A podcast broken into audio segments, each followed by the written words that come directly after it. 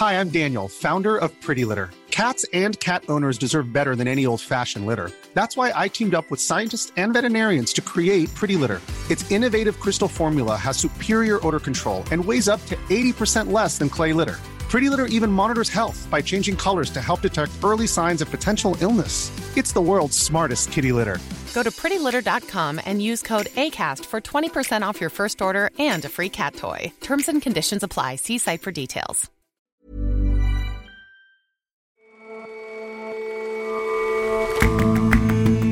Hello and welcome to The Intelligence on Economist Radio.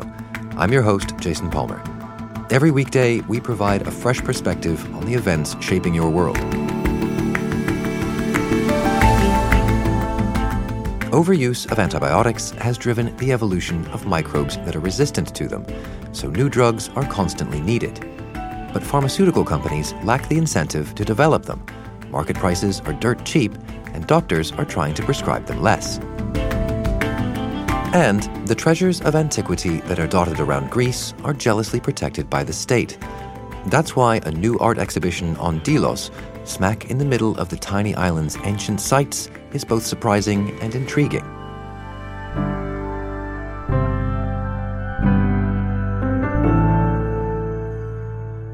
But first, Today, Philippine voters will head to the polls for midterm legislative elections. More than 18,000 government positions are up for grabs, including around 300 seats in the House of Representatives and 12 slots in the Senate. In a political system where personality trumps party, some see the ballot as a popularity test for the country's firebrand leader, Rodrigo Duterte. If his loyalists do well, the president will be able to consolidate his power.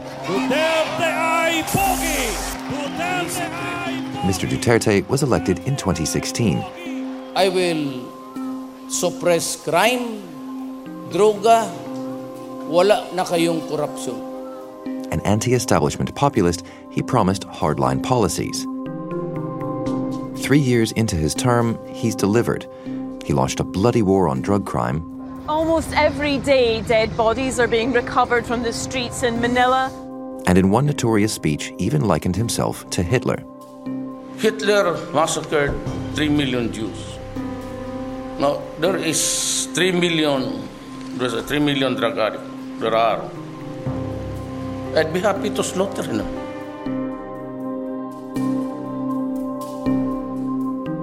President Duterte is an abrasive character who's earned some international opprobrium for his campaign against drugs, which has turned into a rather murderous free for all that's killed thousands of people. John McLean reports for The Economist from Manila. He's less well known for determined efforts to pursue peace with Muslim separatists in the south of the Philippines, while at the same time being tough on those who get together with Islamic State and also for his efforts to uh, dial down the confrontation with China over territory in the South China Sea. And today, Filipinos will go to vote in midterm elections. Why are those elections important for Mr. Duterte? Uh, Mr. Duterte has three years left of his single six year term. And like all presidents, he needs the support of Congress to keep governing effectively. Now, he has been quite clever in his first three years in office in getting most of the legislation he needed done urgently tax reform program of infrastructure building, which will help keep the uh, economy growing fast. So he has less need of Congress in the second half of his term, but it's still useful to have to govern effectively. Well, I mean, what sort of changes are in prospect for the second half of his term? What he needs to do is have Congress pass the second half of a tax reform measure, which will do the economy a world of good. Congress's help is also needed in his project to alter the Constitution to replace the unitary state with a federal system. Why did Mr. Duterte want to change the nature of governance? Essentially, he wants to make sure that the peace plan for the Muslim areas of the Philippines will stand up to the scrutiny of the Supreme Court. Now, there is a chance the Supreme Court will declare that peace plan unconstitutional. The simple answer to that problem, of course, is to change the Constitution. That is the main reason for Mr. Duterte's eagerness for a federal system. And how popular is he with this program of tax reform and infrastructure and an ambitious peace plan? How's he doing in the polls? Mr. Duterte has had consistently high ratings in all kinds of opinion polls satisfaction with his government, popularity, everything. It is not so much his policies that make him popular, but his personality. And I mean, the thing that we often hear most outside the Philippines is about this brutal crackdown on drug dealers and the like. Is that a popular policy? Is that contributing to his popularity? Well, there are certainly misgivings among many Filipinos about how this campaign is conducted. But in general, there's a perception that crime on the streets has fallen. So, yes, his policy has public approval, but it's very qualified public approval. Is there truth to that? Is crime genuinely down, or is it the, the sort of very public, very visible nature of this crackdown kind of contributing to the sense that crime is down? Well, crime figures in the Philippines are like crime figures in many other parts of the world. They say what the police want them to say.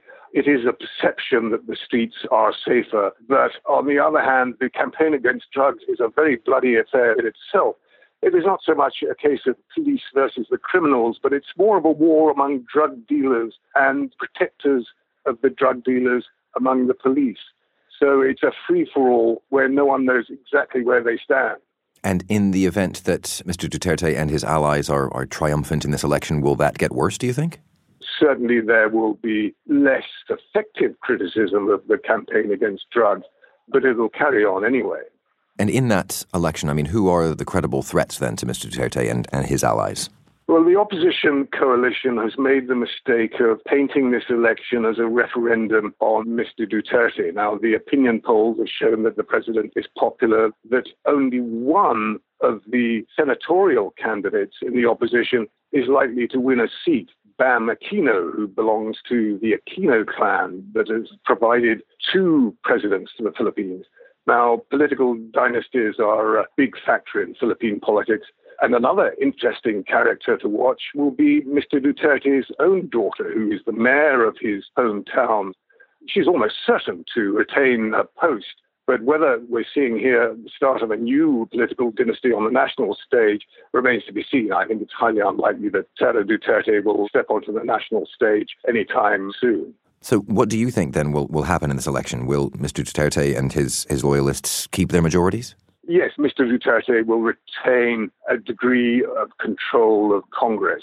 How long that control will last, though, is another matter. All politics in the Philippines is transactional. The president is the fount of all patronage. Congress gives the president support in return for government spending in their constituencies. That loyalty to the president can change quickly, certainly when the president tends to become a lame duck, as he does towards the end of his term. But for now, you think that Mr. Duterte is is safe? For the next year or two years, yes, he's safe. Towards the end of his term, he will certainly become a lame duck, as all Philippine presidents do. John, thank you very much for joining us. Not at all.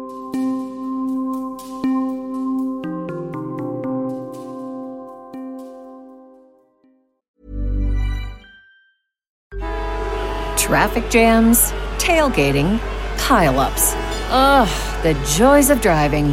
How could it get worse? The federal government wants to have a say in what you drive. That's right. The Biden administration's EPA is pushing mandates that would ban two out of every three vehicles on the road today. Don't let Washington become your backseat driver. Protect the freedom of driving your way. Visit EnergyCitizens.org. Paid for by the American Petroleum Institute.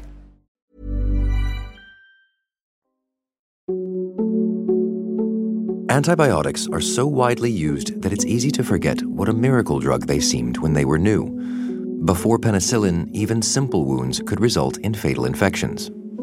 During the Second World War, the production capacity for the drug was limited. It wasn't used much because a single shot could cost around $600 in today's money. But better manufacturing methods cut that price down to just 20 cents. To make the quantities needed, it was decided to seek help in the United States. Here, scientists devised better ways of culturing penicillin, which could give much bigger yields. This film, produced by the British government in the 1960s, hinted at the extraordinary need the world would develop for the drugs. Today, The penicillins are only one group of antibiotics among many. And in laboratories throughout the world, the search goes on for more. Big pharma companies are finding it very hard to make money on these drugs because the margins have historically been very slim. They obviously have more lucrative opportunities, such as drugs for cancer, rare diseases. Slavea Chankova is The Economist's healthcare correspondent. The development of antibiotics is an expensive business. Molecules are harder to discover. The development costs are quite high. It takes about 10 years or even more to bring a drug from the lab to the patient. It costs uh, somewhere around a billion dollars. So, obviously, if you target your research and development investment at a particular product, you want to pick one that can bring you money. And I presume that the, the, the rise of antibiotic resistance and the sort of growing awareness of that also kind of puts pressure on people are actively trying to use fewer of these things. Absolutely. That's that's the main problem with the business model for antibiotics. So antibiotic stewardship, which is the concept of doctors reserving the newest antibiotics as a last resort in order uh, to preserve them, uh, to make sure that resistance doesn't develop to them means that sales volumes are very small. So if you have a new antibiotic on the market, not only you can't get a lot of money for it, you can't sell much of it either. And why is it so expensive to, to find, to make new ones? Some researchers say that the low hanging fruit uh, has been picked. Uh, traditionally, the way antibiotics have been discovered has been to literally just dig in the samples of soil brought from anywhere in the world and try to find a compound that works on, on certain bacteria. So uh, that model is getting more difficult because resistance is so widespread now uh, with overuse of antibiotics all over the world. On the other hand, developing new drugs is as expensive as ever, bringing them from the lab to the patient requires expensive clinical trials. And in the case of antibiotics, for new superbugs, it's particularly difficult because the number of patients who need them is quite small. Resistance develops over time, so the number of these patients will grow. But at the beginning, there are so few of them that for uh, clinical trials, it's a lot of work to find these patients and, and run the trial, which makes it very expensive and difficult to do it in reasonable time. And so th- these drugs then look kind of like a bad bet for pharmaceutical companies to, to pursue. Yes, that's right. And that's why big pharma companies have largely left this line of business. Only three of them still have antibiotics in clinical research. So uh, the pipeline of new antibiotics has really dried up. So, kind of across the board, the, the incentives to, to develop these things have, have been reduced. Is there any way to address that or to, to bring down development costs or raise the incentives in some other way? Bringing down development costs uh, is really uh, not not an option because you do need to run the clinical trials. The development costs are what they are. It, it's difficult to, to bring them down.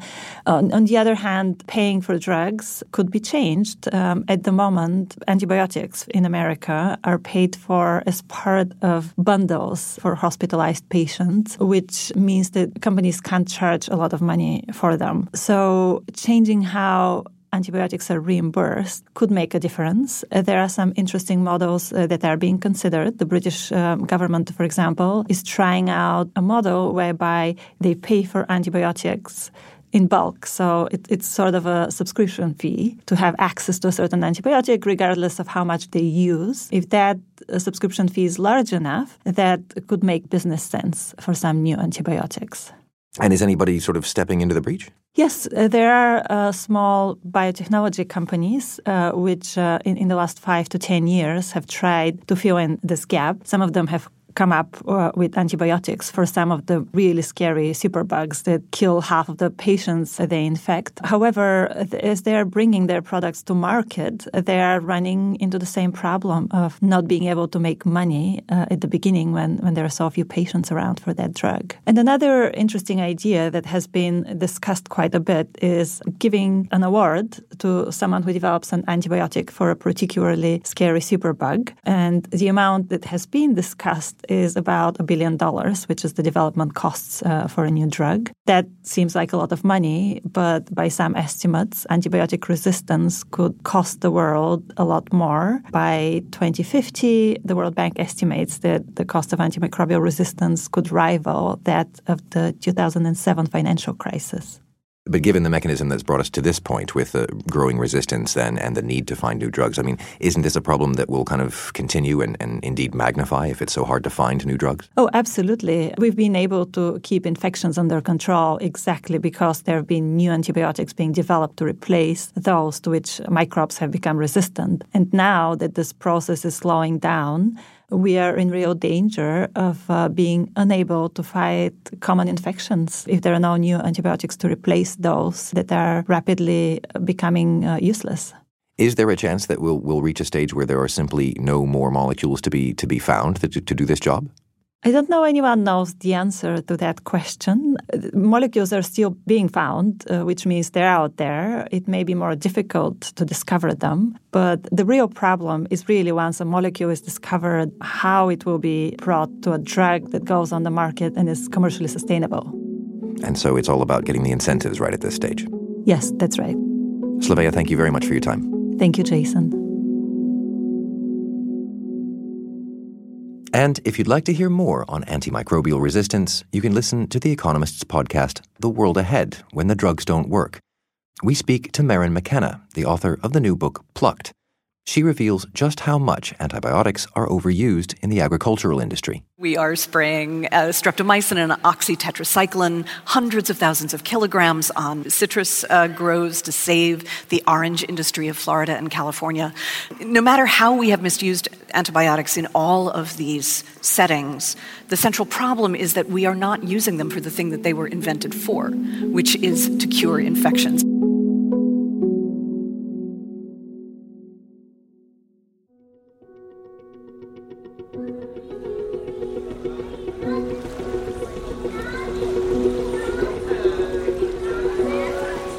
Every summer, tourists flock to the Mediterranean and board ferries to the Greek islands. In between basking in the sun and eating moussaka, many visit the ruins of ancient Greek civilization, imagining an era when people worshipped a pantheon of gods and fought terrible wars, but also nurtured early democracy, science, drama, and architecture. Delos is an island in the middle of the Aegean, a small little rock surrounded by many other larger ones. Amaryllis Gripari is a tour guide who shows people around the tiny place with its huge ancient city. I believe that one of the most beautiful sides of Delos is that by passing the sea to get there, you are literally having a catharsis of our times and you travel back into time with the boat and you get the opportunity to walk through history with no traffic, no buses, no shops, not much reminding us of our times, but it's just yourself, history, nature, and the surrounding light.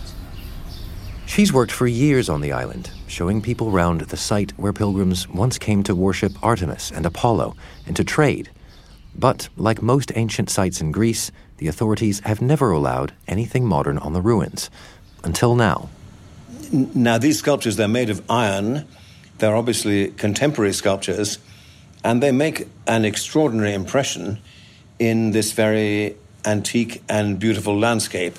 Bruce Clark writes about faith for The Economist and visited Delos earlier this month.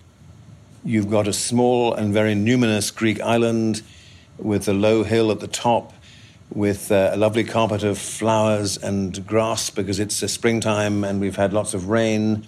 And so the injection of these sculptures into the landscape is something very powerful. It really catches the eye. So, Bruce, what's, what's going on? Who, who made these sculptures and, and what are they doing on the island? Well, these sculptures were made by one of Britain's most popular public artists, Sir Antony Gormley. Now, he's famous in England for placing sculptures in important public places. And the common theme of all his sculptures is that they explore the relationship of the human being with his environment. And they were brought to Greece at the initiative of a private artistic foundation uh, by the name of Neon, and they were working in close collaboration with the Greek Ministry of Culture. And did you get a chance to ask Sir Antony about why he chose this site?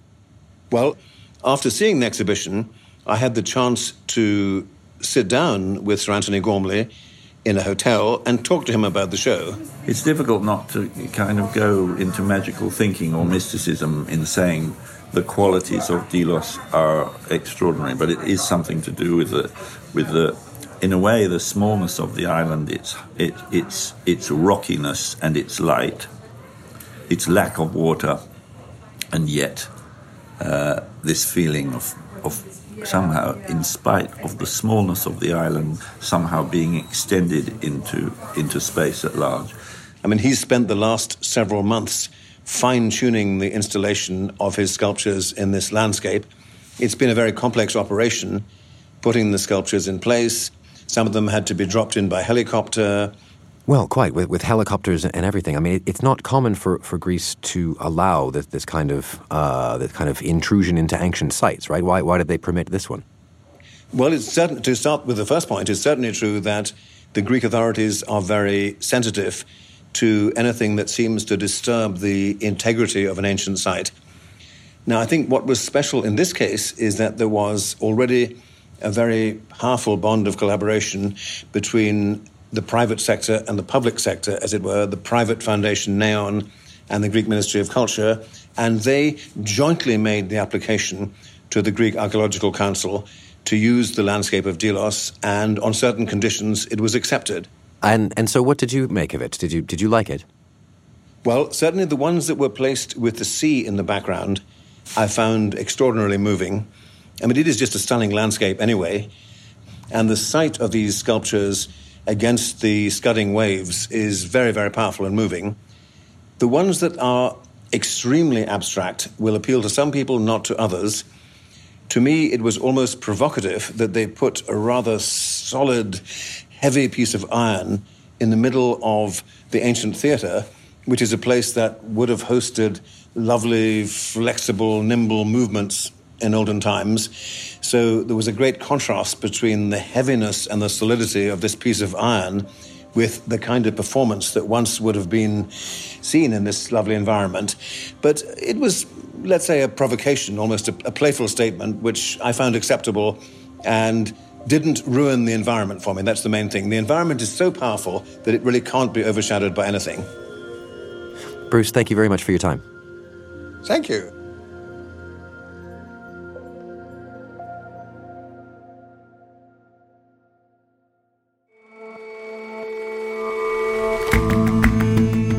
That's all for this episode of The Intelligence. If you like us, give us a rating on Apple Podcasts. And you can subscribe to The Economist at economist.com slash radio offer. 12 issues for $12 or £12. See you back here tomorrow.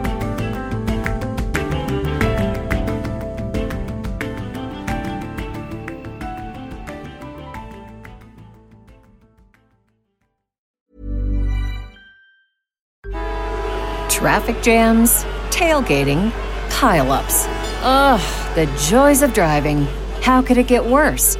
The federal government wants to have a say in what you drive. That's right. The Biden administration's EPA is pushing mandates that would ban two out of every three vehicles on the road today. Don't let Washington become your backseat driver. Protect the freedom of driving your way. Visit EnergyCitizens.org. Paid for by the American Petroleum Institute.